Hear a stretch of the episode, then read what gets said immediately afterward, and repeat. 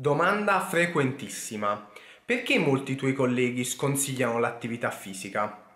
La reale motivazione dovreste chiederla a loro. Io semmai posso dirvi il mio punto di vista. In primis perché quando un soggetto sedentario inizia ad allenarsi con costanza si può andare incontro ad un aumento della massa magra, più precisamente ad un accumulo di acqua a livello muscolare.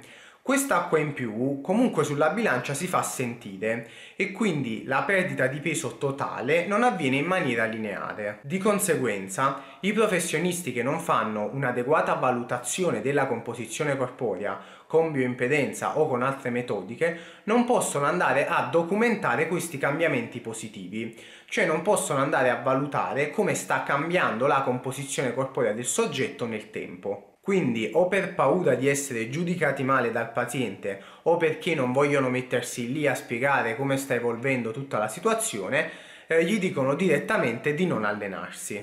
Un'altra motivazione potrebbe essere che, poiché propongono delle diete molto drastiche ed eccessivamente povere di calorie, allenarsi potrebbe essere rischioso per la salute.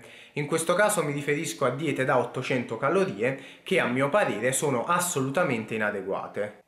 Infine, la motivazione forse principale è quella relativa al marketing. Oggi va di moda lo slogan dimagrire senza fare attività fisica.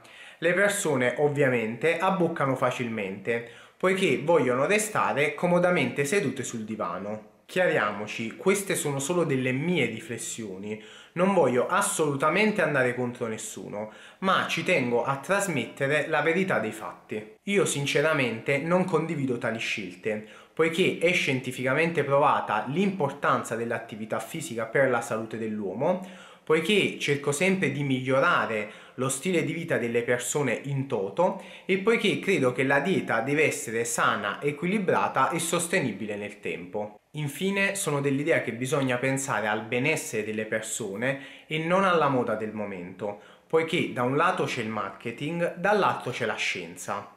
Tu da che parte vuoi stare?